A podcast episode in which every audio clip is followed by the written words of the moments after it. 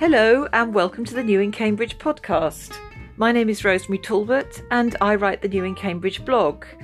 I've just posted on my blog the What's on listing for July. This is something that I started doing about 18 months ago, and there's all sorts of things in the listing. It's quite an eclectic mix of things that come to my attention or things that people tell me about. But I just wanted in this podcast to pick out a few of them and talk about them a little bit more.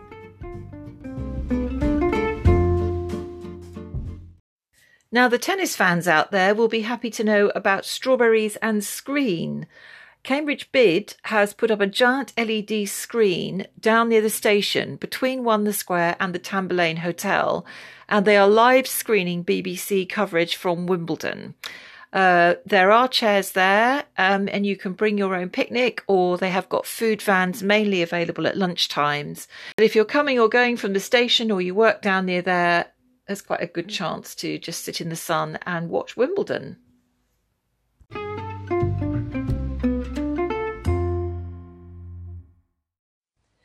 Cambridge Open Studios, it's happening every weekend in July, Saturdays and Sundays from 11am to 6pm, and over 350 artists in and around Cambridge open their studio doors to the public. This is a, a free event um, and it's a really great chance to see artists at work, discuss their inspiration and their techniques. And you'll find everything here from ceramics to furniture making, glass, jewelry, uh, painting, photography, printmaking, sculpture, textile art. So there's lots to see, and work is for sale, but there is absolutely no pressure to buy. You'll find more details of Cambridge Open Studios on their website at camopenstudios.co.uk. And they also have an app that you can download from the website, which, when you're out and about, allows you to search for artists, search for different media, search for the closest studios.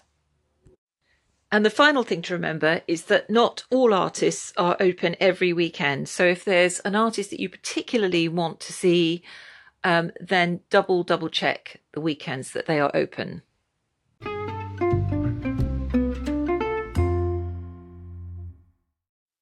Sounds Green is a programme of open air music that's happening at the stunning Botanic Gardens every Wednesday evening in July from 6.15 to 7.15 and then the gardens open till 8 for you to wander around.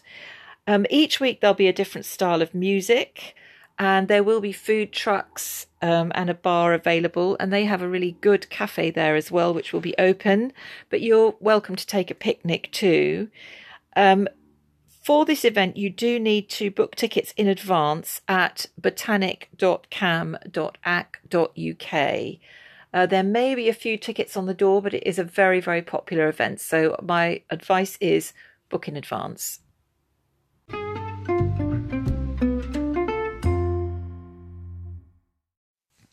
The Cambridge Shakespeare Festival starts on the 8th of July and runs through to the 24th of August. Um, these open air productions of Shakespeare plays take place in college gardens, um, many of which are not open to the public normally, so it's a great chance to get in and, and see their beauty.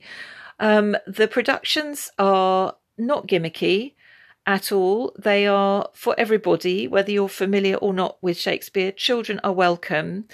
Um, the actors are in full period costume. There's live Elizabethan music, and there's just a really magical atmosphere with the light changing as as the sun goes down.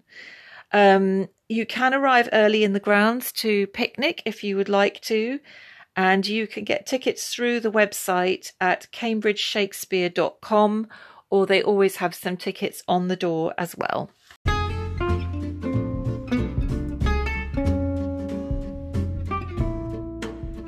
So that's just a very quick insight into a few of the events that are happening in Cambridge this July. There's lots more on my What's on listing, so do take a look at newincambridge.com and I will add to that listing as the month goes on. All the website details of the events I've spoken about are in the listing too. That's it for now, so thanks for listening and goodbye from me and New in Cambridge.